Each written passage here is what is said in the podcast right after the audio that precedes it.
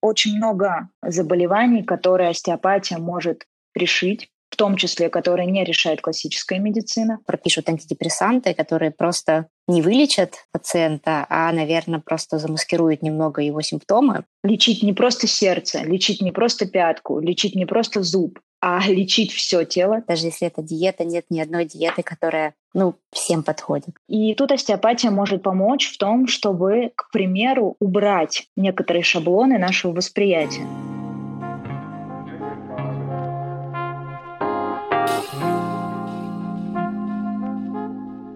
Добро пожаловать на подкаст «Начало». С вами его ведущая Юлия в поисках женского здоровья и душевного равновесия.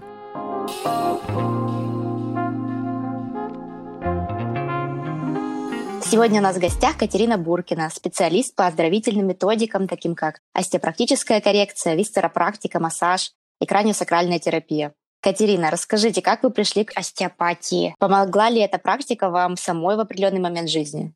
Здравствуйте. Мой путь э, в остеопатии начался очень интересно. А, это было уже достаточно давно, я еще училась в школе, и меня все время тянуло к чему-то оздоравливающему, естественному, экологичному, но я никак не могла собрать это воедино, и поэтому пошла просто учиться на психолога, так как мне показалось, что ну, это близко к тому, что я хочу, но не совсем примерно на первом курсе у меня стали появляться знакомые, которые практиковали массажные практики, занимались мануальной терапией. И мне это все было интересно, но серьезно я тоже к этому не относилась. А, я уехала жить за границу и прожила в Индонезии на Бали два года. И там была совсем, конечно, такая молодежная жизнь. Хотя я продолжала интересоваться какими-то методами оздоровления, но все-таки не могла еще никак определиться, чем же я хочу заниматься. И вернулась в Москву, стала заниматься массажем уже профессионально, стала учиться. И в итоге долго массажистом я не проработала, и мне попался мой замечательный дорогой учитель, который посвятил меня в остеопатию. Учитель мой занимался, тоже долгое время работал массажистом и пришел самостоятельно к остеопатии. А, его зовут Дмитрий Таль. У него сейчас международная школа остеопатии. Он преподает а, в странах Европы, в России, Израиле. И он для меня открыл этот мир остеопатии именно... Это было именно мое, то, что было нужно мне на тот период, потому как у меня нет классического медицинского образования. На тот момент э, не было. И он смог донести до меня именно саму суть, после чего пробудился очень большой интерес к остеопатии и к этому методу.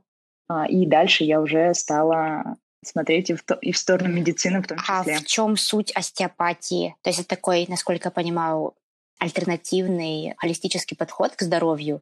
Вот. Но как вы сами его понимаете? Что это для вас? В остеопатию люди приходят э, с двух сторон. Э, есть остеопаты, которые имеют высшее медицинское образование и приходят в остеопатию уже состоявшимися врачами, э, чтобы ну, перейти к более естественному, к более естественной практике, более естественной медицине. Э, ну, многие из них, подавляющее большинство, недовольны подходом классической медицины и они хотят как-то реализовать свои, может быть, юношеские мечты, мечты молодости, желают все-таки э, действительно помогать людям от чистого сердца. И второй поток людей — это люди, которые занимаются всю жизнь какими-то оздоровительными практиками, йогой, а, мануальной терапией, массажем, герудотерапией, может быть, питанием, какими-то вот практиками, которые действительно влияют на здоровье. Именно тот подход, когда человек обращает внимание на здоровье изначально, то есть его внимание сконцентрировано на себе и с точки зрения психологии, и с точки зрения нормального образа жизни, здоровья. И именно вот эти люди, они часто приходят к остеопатии, начинают знакомиться с ней, практиковать, и они не могут, к сожалению, называться остеопатами в полной мере, потому что это узаконенная специальность на данный момент, и она была узаконена ну, буквально там около двух лет назад. Но, тем не менее, они понимают суть остеопатии, могут очень эффективно помогать человеку, и они гораздо ближе к той естественной настоящей остеопатии, которая вот призвана помогать исцелению организма. Ну, это на мой, конечно, взгляд, потому что есть очень хорошие врачи-остеопаты, но, к сожалению, на них огромное влияние оказывает классическая медицина, и они зачастую не всегда могут понимать изначальное здоровье вот не через призму своего классического медицинского образования. И им тяжело переключиться на то, чтобы по-другому посмотреть на здоровье, на человека, на вот, ощутить вот этот холизм. Вы сейчас упомянули, что как раз-таки здоровье по-другому рассматривается, вот, например, остеопатами и врачами-остеопатами. Расскажите, в чем здесь разница? Классическая медицина, я ее очень уважаю и люблю по-своему, потому что это необходимая фундаментальная основа нашего общества. Классическая медицина, она настроена на поток. То есть задача классической медицины — сделать так, чтобы человек не умер.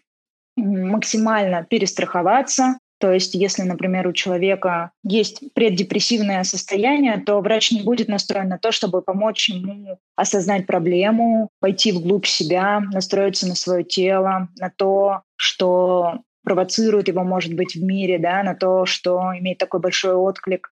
Нет, врач, конечно, не будет, э, ну, тот, который сидит в поликлинике, он не будет этим заниматься. Ему надо перестраховаться, он назначит антидепрессанты и отпустит человека просто домой. Ну и много очень моментов, когда в хирургии тоже часто встречается, что нужно отрезать, зашить, отпустить человека, и так будет намного спокойнее и легче и врачу, и пациенту. Да, эти меры, они предназначены для того, чтобы ну, поддерживать более-менее общество и добиваться того, чтобы не было там повальных эпидемий, чтобы было можно обеспечить человеку более-менее нормальную жизнь послеоперационную. И, ну, конечно, вылечить его от серьезных травм, когда люди там разбивают головы, ломают ноги. Это все понятно, но индивидуальное здоровье на этом не построишь. Если человек хочет быть действительно здоровым, гармоничным, у него есть какие-то цели, мечты, желания, которые он хочет реализовать, ему не подойдет классическая медицина. И поэтому остеопатия, она вбирает в себя все то, что не может дать вот этот стандартный подход. То есть остеопатия рассматривает человека как целостную, глубинную структуру, как взаимосвязь психического здоровья, физиологического здоровья, как возможность помочь ему на самых ранних этапах болезни, когда э, даже еще не проявляются сим- симптомы или они только начинают проявляться. И остеопатия, она очень с любовью и по-доброму относится к самой возможности помочь человеку и привести его к некой гармонии и совершенству внутреннему. Получается так, что это своего рода комплементарное направление, да, может быть стандартная, то есть классическая медицина может э, хорошо помочь с, возможно, более серьезными заболеваниями, когда уже э, симптомы, так сказать, кричат, или действительно человека нужно спасти, чтобы он не умер. Но при этом подход не помогает работать э, с человеком именно для в сфере, как может быть, оптимизации здоровья или превентивной медицины, да, то состояние человека, когда а, симптомов еще нет, или эти симптомы еще не настолько глубоко выражены. Правильно я понимаю? Ну, не совсем я согласна, честно говоря, с тем, что остеопатия не может дать излечение от э, заболеваний, которые дает классическая медицина. Скажем, может ли классическая медицина лечить аллергию, бронхиальную астму? Или может ли э, классическая медицина гарантировать, что она сделала все максимальное возможное для человека при бесплодии?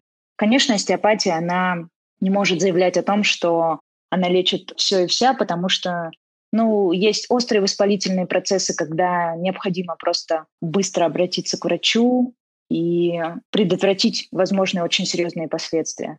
Остеопатия не может претендовать на то, что она может э, избавить человека от э, аппендикса, когда он находится в острой воспалительной фазе. Но зато остеопатия может претендовать с большой вероятностью на то, что она не допустит таких процессов, при которых будет острая стадия э, воспаления того же аппендикса, или она может гарантировать с большой вероятностью, что с точки зрения тела, а, его структур, его тканей, его а, внутреннего наполнения, всего внутреннего конгломерата, который отвечает за возможность забеременеть женщине, остеопат может гарантировать, что он сделал все возможное. И эта проблема, ну, действительно, какого-то более сложного рода, там, кармического или причина находится в самом человеке, когда он ничего не может, не хочет сделать для того, чтобы ну, иметь больше возможностей. Это такой маловероятный фактор, потому что если человек заботится о своем здоровье, хочет решить свою проблему, он чаще готов э, сделать даже невозможное, там, включая поездки по местам силы, монастырям и так далее. Вот, поэтому очень много заболеваний, которые остеопатия может решить, в том числе, которые не решает классическая медицина. И очень много проблем со здоровьем именно благодаря остеопатии и комплексному поддержанию здоровья, который зависит в том числе от самого человека, просто не приведет его к каким-то острым, серьезным воспалительным процессам, допустим, которые требуют решения именно классическая медицина, и таблетки, и вот какие-то хирургические вмешательства. Когда остеопатия зарождалась, классическая медицина была очень слабо развита. И лечили всех в основном мышьяком, прогреванием или холодом. И тогда остеопаты за счет э, своего опыта, за счет навыков и за счет того, что они постоянно-постоянно занимались лечением всех вообще возможных случаев, они добивались потрясающих результатов. И остеопат э, Эндрю Тейлор Стил, который является основоположником остеопатии в том виде, в котором она сейчас существует. Точнее, остеопатия существовала, конечно, и до Стила, но он ее так собрал и стал преподавать, и поэтому остеопатия закрепилась именно за, за ним, хотя бабки-повитухи, целители народные, костоправы, они существовали всегда. Эндрю Тейлор Стил, он это все вот так вот подсобрал, поднакопил теории, и когда он работал, к нему целыми поездами отправляли народ. То есть настолько качество лечения превосходило классическую медицину, и настолько он был хорош в своей практике, что даже несколько дополнительных поездов пустили к нему, чтобы он э, мог работать и помогать людям. Но он принимал там по 100, по 120 человек в день, работал очень быстро. То есть э, остеопатия может работать с телом, это самое главное, с телом, с тканями. Что есть наше тело? Это ткани, клетки, это взаимодействие их между друг другом, это положение внутренних органов, это вся система в целом.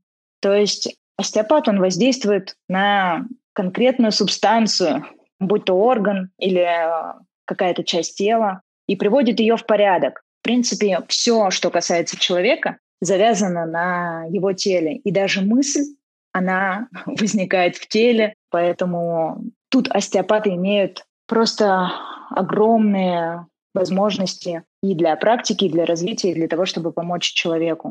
Конечно, мы не можем отказаться от того, чтобы принять какое-то лекарство в некоторых случаях, да, потому что целитель, он как работал? Он работал и руками, и знал травки, которые нужно выпить, и понимал, может быть, в какое место в доме человека лучше положить больного, да, например, ближе к печи или ближе, наоборот, к форточке чтобы ему обеспечить необходимую температуру воздуха, чтобы это повлияло на, на его выздоровление. То есть мы не должны себя ограничивать только остеопатией. Мы должны, наверное, стремиться к более естественному, адаптивному способу поддержания своего здоровья. И я не сторонник того, что все нужно лечить остеопатией, хотя, опять же таки, повторюсь, очень большие возможности у этого метода. Остеопатия, то есть работа с телом в данном случае, способна работать с какими-то психосоматическими расстройствами. То есть вы упоминали, например, депрессивные состояния, для которых, скорее всего, пропишут антидепрессанты, которые просто не вылечат пациента, а, наверное, просто замаскируют немного его симптомы. И мне интересно, как в этом случае работает остеопат. Я понимаю, что все является нашим телом. Да, то есть мысли рождаются тоже в нашем теле. Например, в случае депрессивного состояния э, работаете вы в этом случае, например, с конкретными железами, например, да, которые вырабатывают гормоны, или если наш серотонин вырабатывается, например, в кишечнике, то идет работа с кишечником. Это, понятно, у меня такие вопросы обывателя, но мне интересно именно понять такими простыми словами, какая здесь имеется взаимосвязь, как можно с помощью тела, телесных практик влиять на наши мысли? Да, это хороший вопрос, потому что, опять же таки, возвращаясь к классическому подходу, очень мало докторов, которые обращают внимание именно на вопрос психики в формировании болезни. Хотя сейчас надо сказать, что эта тема очень развивается, и все больше и больше таких классических докторов понимают важность именно психосоматического состояния и понимают, как психика отражается на теле. И это очень здорово, что есть такая тенденция. Но надо сказать, что психика, она очень сильно привязана к нашему внутреннему самочувствию к нашему внутреннему состоянию. И очень большой процент психосоматического влияния в таких заболеваниях, опять же, как псориаз, а, мы упоминали, да, аллергия, сахарный диабет, все, что касается дисфункциональной работы сердца, простые боли в спине, очень часто являются психосоматикой, простудные заболевания. А, зачастую, когда пациент приходит к остеопату, остеопат, ну, по своей, опять-таки, должности, да, обязан смотреть тело и а, обязательно проверить состояние органов, а, его возможные связи с другими органами и системами в организме.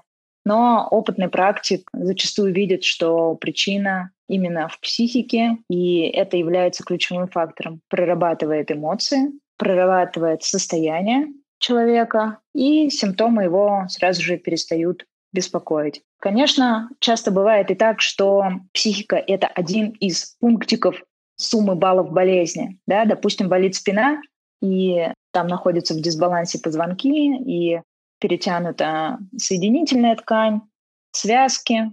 Но человека это может совершенно не беспокоить, он может жить, э, спокойно действовать, работать. Но как только случилась какая-то нервная ситуация, допустим, умирает родственник, или происходит развод, или какие-то неполадки в семье с детьми, или еще что-то, и тут он начинает испытывать боли, причем это может быть и, и шалги, то есть резкие боли, это может быть и какое-то тянущее постоянное чувство, которое не отпускает. А, но смысл в том, что спусковым крючком становится именно какая-то психологическая ситуация. И тогда уже никакие таблетки, никакие походы к врачу не, зачастую не дают нужного эффекта, потому что именно провокация болезненности находится в психическом состоянии человека. И когда прорабатываешь именно эту ситуацию, которая привела к болям в спине, человеку становится легче, и он чувствует, что вновь его не беспокоит ни этот позвонок, который стоит в неправильной позиции, ни этот спазм мышечный, который уже защищает этот позвонок. Он опять готов работать, там, заниматься своими делами. То есть даже не прорабатывая конкретную болячку, а прорабатывая то, почему вдруг стала болеть спина, вот этот спусковой крючок, мы можем уже рассчитывать на, ну, условно хороший исход. Человека ничего не беспокоит, он может работать, заниматься своими делами. Я расскажу один интересный пример нестандартного психосоматического проявления заболевания. А, допустим, обращается а, мама с ребенком к остеопату, это мой случай с практики, и говорит о том, что как только она садится в машину и они куда-то отправляются в путешествие или просто там нужно доехать с работы до дома вместе с ребенком и с папой, то есть всей семьей, ребенок начинает очень сильно плакать, кричать, буквально у него начинается истерика, и мама не понимает, с чем это связано. Вроде бы такая странная ситуация, да, к какому врачу обращаться, если когда садимся в машину, ребенок начинает истерить, да, пытаться вылезти из машины, Хотя там какие-то другие ситуации, когда она сама за рулем, и э, там ребенок с ней, такого не происходит. Когда мы стали разбирать эту ситуацию, оказалось, что перед тем, как э, эта пара поженилась, женщина и мужчина ехали в машине, и между ними произошла ссора, и мужчина резко дал по газу, они ехали с огромной скоростью, а женщина ужасно перепугалась, ситуация сохранилась ее бессознательным. И получалось так, что как только они садились а, в машину всей семьей в каком-то плохом настроении, мальчик чувствуя страх мамы, вот этот бессознательный, о том, что может повториться такая ситуация, что папа вдруг нажмет на газ, и они полетят с огромной скоростью, настолько чувствовал ее вот это внутреннее состояние, что просто не мог находиться в машине. У него случалась такая вот реакция по типу даже такой фобии или панической атаки. И в этом случае, проработав с мамой вот эту ситуацию, которая была в прошлом, найдя эти спазмы в теле, найдя эту как бы фулкрум психологический ее состояние после проработки, а, малыш стал абсолютно адекватно себя вести в машине, и истерики не повторялись. Он даже засыпал, и произошло это сразу вот буквально, когда они ехали назад. После приема остеопата мама уже отметила, что намного легче малыш перенес вот эту поездку. Получается, что в этот момент вы работали только с мамой, а не с ребенком. Правильно я поняла? Да, с ребенком в этом случае работать не нужно было, потому что причина его беспокойств была в маме.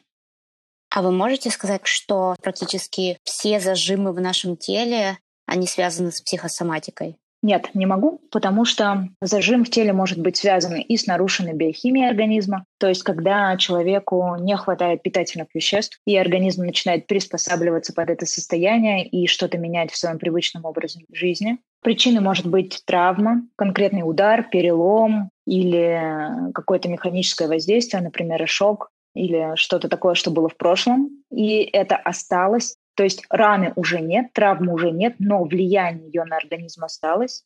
Или же может быть э, вариант э, экологической обстановки, когда просто не подходит она под образ жизни. Например, есть люди, которые не могут жить высоко в горах, есть люди, которым не нужно жить там, где ну, какое-то обильное цветение каких-то растений.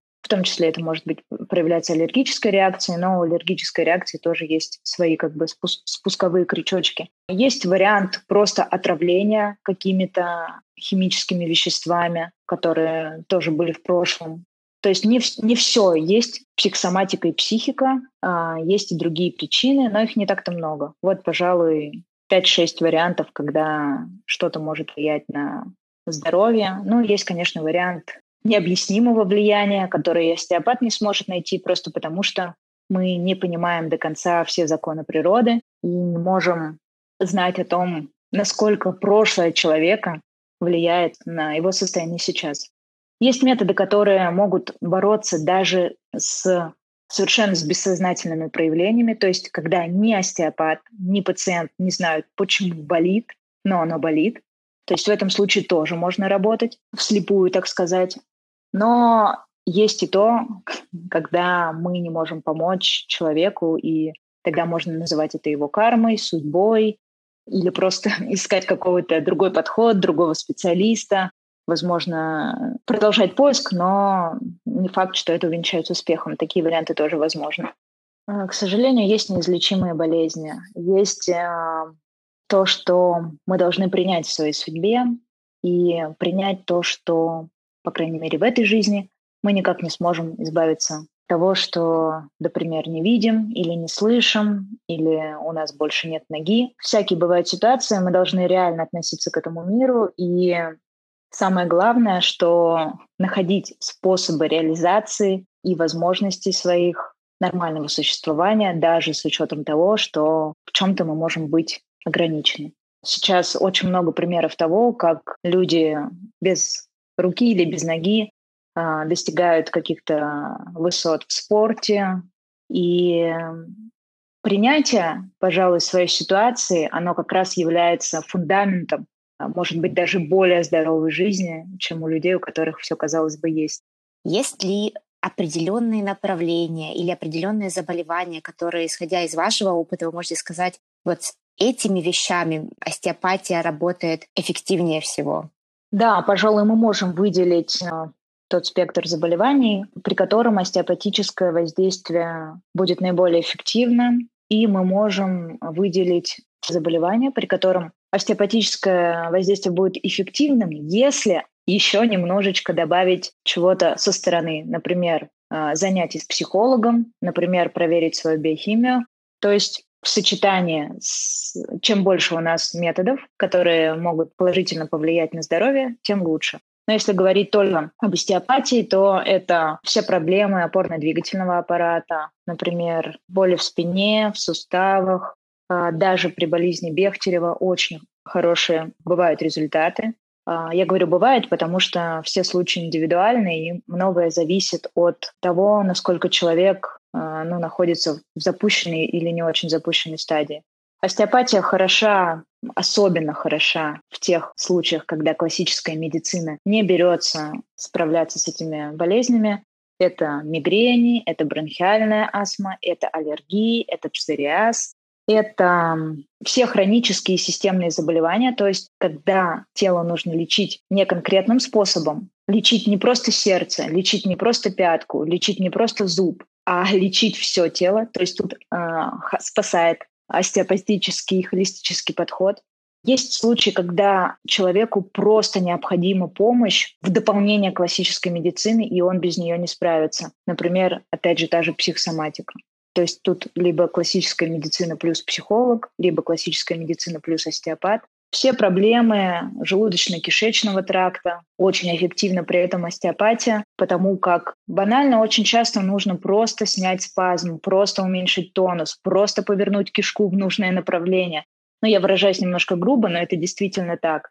Просто от, отодрать эту спайку. Это обычные механические действия, которые остеопат совершает чуть ли не каждый сеанс, но иногда у человека уходит просто годы на то, чтобы э, найти специалиста, который может это сделать, и он теряет кучу денег на лекарства, на обследование, на все что угодно, а нужно просто прикладное механическое воздействие в нужном месте с нужной силой, э, нужное количество раз, и все работает э, как часы. То есть все, что касается внутренних структур, висцеры, да, перикард, если у нас аритмия, тахикардия, если у нас э, учащенное дыхание, работа с легкими, особенно у детей, да, если это постоянные бронхолегочные заболевания, работа с миндалинами, да, работа с носоглоткой, если у ребенка постоянные гаймориты, фарингиты и тому подобное. Работа с позвоночником, да, если вдруг непонятно с чего еще до школы ребенок начинает сутулиться или косолапить.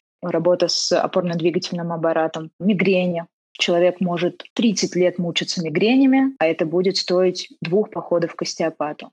Бесплодие. Человек может лечиться, ездить по святым местам, пить таблетки, а нужно просто поправить маточную трубу, просто ослабить натяжение, убрать птоз кишечника, убрать дисфункцию копчика, восстановить э, нормотонус тазового дна и, забеременеть э, на следующую же овуляцию. То есть масса случаев, когда остеопатия просто необходима человеку, один сеанс, два сеанса, но проходят годы и десятилетия, прежде чем человек попадает к остеопату, и я э, очень часто слышу, ах, ну почему же я не пришел 10 лет назад?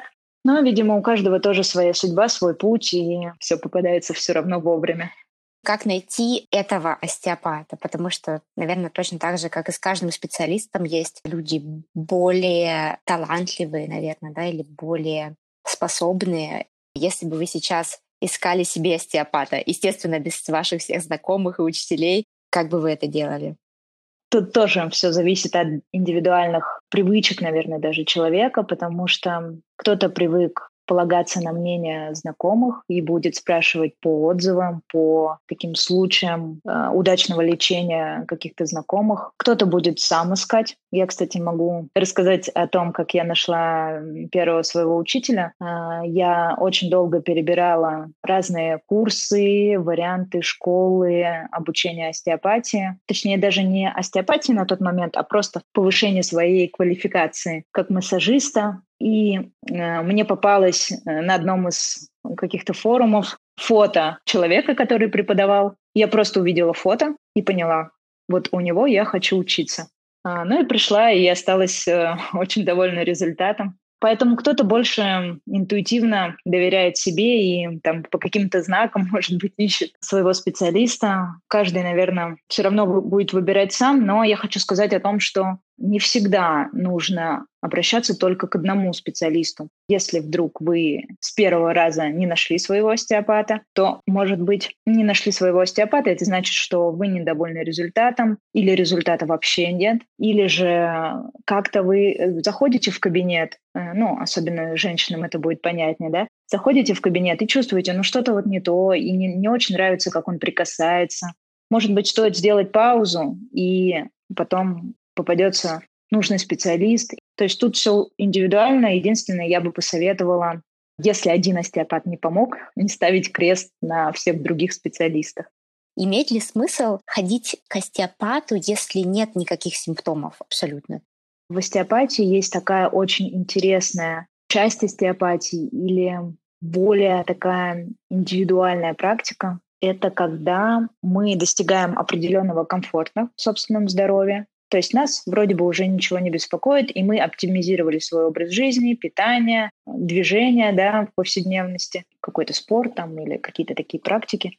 И дальше нам хочется э, всю свою энергию приложить к творчеству или к каким-то достижениям, или к тому, чтобы просто эффективнее работать, достигать каких-то новых возможностей. И тут остеопатия может помочь в том, чтобы, к примеру, убрать некоторые шаблоны нашего восприятия. Тут мы возвращаемся к телу и к тому, что тело — это такая проекция да, в физическом мире, благодаря которой мы можем существовать. И у нас, у нашего тела, есть определенная реакция на запах, на вкус, на цвета, на определенные типы людей, когда мы видим, как устроена их внешность. И у нашего тела есть реакция на это. И нам не, неведомо, по каким причинам она сформировалась именно такой. Но зачастую в повседневной жизни все эти шаблоны восприятия на нас очень сильно влияют. Например, вам три годика, и вы выходите с мамой гулять каждый день. И есть некая соседка, которая пристает к вам с какими-то вопросами и вообще постоянно оценивает то ваше платьице, то ваши косички, то еще что-то такое, и вам это не нравится. И вы запоминаете, точнее не вы, а ваше тело бессознательно запоминает, как выглядит баба Маша, какая у нее прическа, какие у нее волосы, какой у нее рот, в каком она платье находится. И в дальнейшем, через там 40 лет, когда вдруг вы устраиваетесь на новую работу, и ваш начальник похож на эту бабу Машу, у вас большая вероятность того, что не заладятся отношения с этим человеком. Просто потому что бессознательно вы будете воспринимать начальницу как бабу Машу, которая в детстве вас доставала. Конечно, я сейчас привела очень примитивный пример, и зачастую это работает не совсем так, как мы себе можем объяснить, но тем не менее остеопатия позволяет избавиться вот от таких шаблонов восприятия и дальше двигаться, развиваться уже в более чистом сознании. Или еще один пример, тоже реальный случай, по-моему, мой коллега рассказывал. Молодой парень, 30-35 лет, ну это давно было, участвовал в военных действиях, и у него на руках умер друг, и все его руки были залиты кровью. И с тех пор на красный цвет у него возникала бессознательная реакция, чувство тошноты, головокружения, озноба. То есть он буквально чуть ли не в обморок падал. Ну, естественно, не мог понять вообще почему. Он не связывал это ни с красным цветом, естественно, ни вообще с чем. Он пришел к остеопату, рассказал, что вот такие проявления тела непонятные. Остеопат тоже не знал, естественно, ничего ни о друге, ни о чем, но стали прорабатывать тело. К какому-то моменту вышли на то, что есть реакция на красный цвет, проработали этот красный цвет, и, как часто бывает, в момент проработки вдруг этот человек вспоминает, что была вот такая ситуация уже давно, но тем не менее, его тело запомнило, что красный цвет — это какое-то ужасное горе, трагедия, нужно бояться, опасаться, и вот давала такую реакцию. То есть, допустим, если они идут с девушкой в театр, и она э, кладет ему в руки свой красный платок, он струится красиво по его ладоням, а молодой человек начинает терять сознание. Вот такая вот реакция тоже в бессознательном проявляющаяся в теле как э, какая-то трагедия, экстремальная ситуация так сказалось на жизни этого человека, и опять-таки остеопат помог справиться с этими бессознательными проявлениями. Вы сами ходите тоже к остеопату, если да, как часто? И, возможно, есть какие-то комплементарные практики. Вот вы, насколько я знаю, занимаетесь йогой. Наверное, йога с каким-то остеопатическим подходом. Да, конечно, я хожу к остеопатам, и мы регулярно встречаемся с коллегами, чтобы друг друга проработать, потому что в нашей профессии, например, это важно не только для собственного здорового образа жизни, не только для состояния своего тела, но и для нас это важно в работе, потому что остеопат, он выступает таким фулькрумом спокойствия и э, собственной гармоничности. И поэтому, когда мы уже подходим к определенному этапу, когда вроде бы здоровье все уравновешено, но мы можем дальше работать со своим психическим состоянием и приводить тело в оптимальную форму еще за счет того, что меньше реагируем на какие-то повседневные раздражители, становимся более адаптивными к миру, к окружающей среде, более спокойными. Тут уже можно уходить в область такого э, философского понятия, как дзен или э, медитации, или какого-то определенного центрированного состояния. То есть в работе остеопата это очень важно. Если вы придете к остеопату, и он такой весь на эмоциях или захвачен какими-то своими житейскими бытовыми ситуациями, то его качество помощи будет снижено. То есть тут очень важно поддерживать свое состояние, поэтому еще и за этим мы с коллегами довольно часто встречаемся. Вот. А что касается йоги, да, она как раз тоже помогает поддержать свое состояние в оптимальной форме, как физическое, потому что в йоге основной акцент идет на соединительную ткань, а соединительная ткань — это 90%, ну не 90, 70% нашего иммунитета. Поэтому очень важно следить за телом, подкачивать мышцы, работать с соединительной тканью, работать с диафрагмой, а, заниматься дыхательными техниками. Но это уже такой, знаете, более продвинутый уровень, потому что далеко не, не многие люди готовы постоянно на протяжении многих лет, да и не всем это, наверное, нужно. А, отличается ли моя йога от э, какой-то другой йоги? А, я занимаюсь йогой уже, наверное, лет 15, может быть, даже больше. И за это время сформировалась моя точка зрения на йогу и мой подход. И я беру от йоги только то, что мне нужно, потому что можно тоже бесконечно развиваться в этом направлении. Тут важно выбрать именно то, что нужно тебе, с учетом твоих персональных особенностей и с учетом того, чисто в бытовом плане, да, сколько ты времени готов этому уделять, готов ли ты заниматься с учителем или самостоятельно. Йога, она тоже, ее максимально можно приспособить под персонализировать, да, то есть сделать индивидуальный. И она индивидуальна каждый день. То есть в какой-то день я могу больше уделить внимание физической подготовке, в какой-то день психологической, в какие-то дни мне необходимо просто побыть наедине с собой и заниматься более какими-то медитативными техниками. Есть ли еще какие-нибудь практики или, возможно, советы, которые бы вы могли дать слушателям? Какие-то вещи, которые с точки зрения остеопата могут поддержать физическое и психологическое здоровье, ну, наверное, каждого человека. Есть фундаментальные основы здоровья. Ну, если человек готов долго, полноценно и счастливо жить, не рекомендовала ими пренебрегать. Это сон. Обязательно э, сделать его таким, чтобы чувствовать себя максимально выспавшимся и комфортно себя чувствовать э, в постели, потому что это еще такое очень индивидуальное место восстановления организма. Как известно, а, у нас преобладает парасимпатическая а, система восстановления ночью, да, то есть организм лечит сам себя в это время суток, а, меняется гормональный фон, меняется вся физиология, отключается сознание. Поэтому надо уделить этому вниманию, прям заняться. Вот у меня такой матрас, такая подушка, такое постельное белье, которое меня радует, которое меня восстанавливает. И это индивидуально каждый человек должен для себя подобрать. И также подобрать часы сна.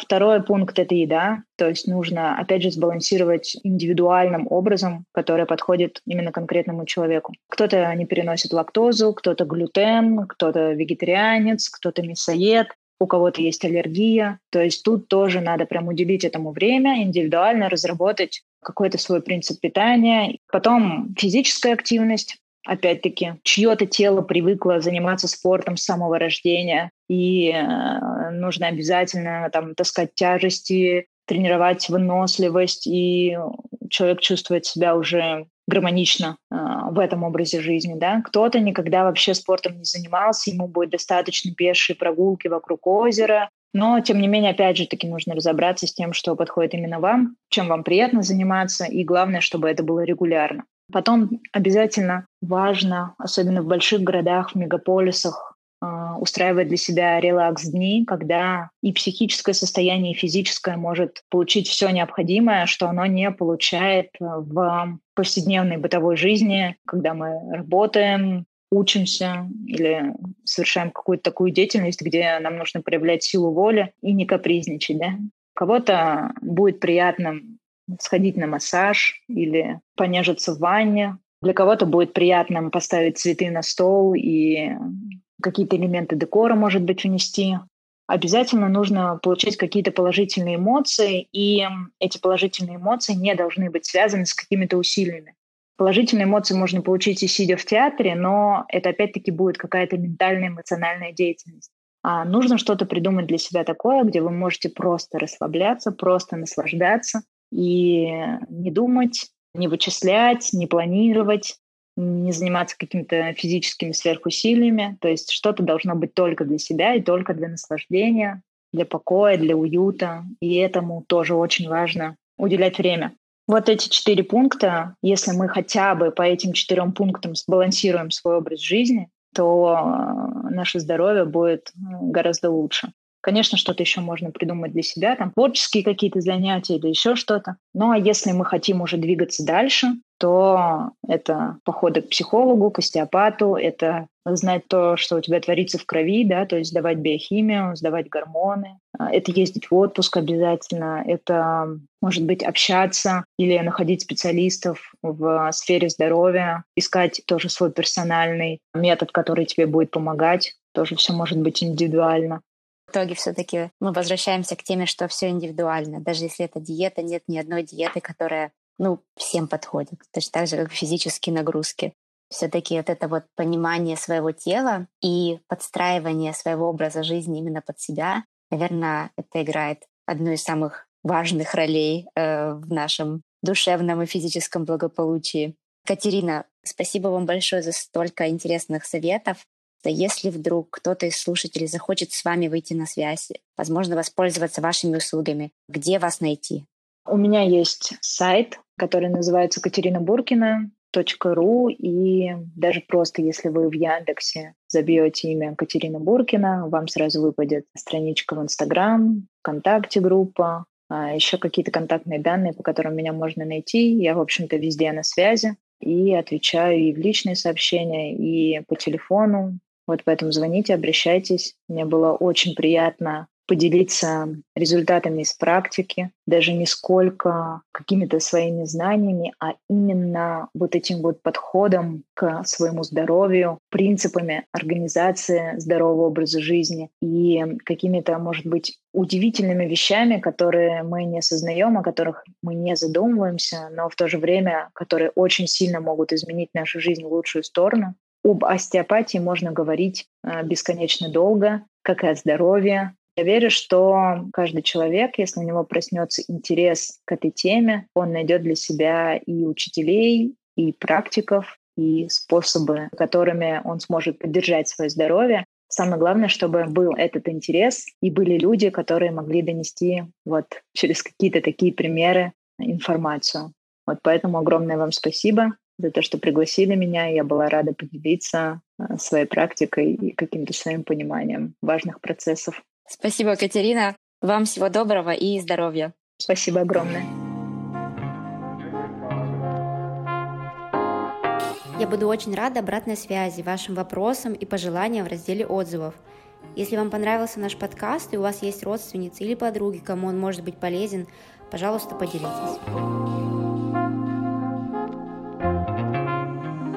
На подкасте «Начало» мы обсуждаем различные подходы, истории и мнения относительно поддержания физического и психоэмоционального здоровья.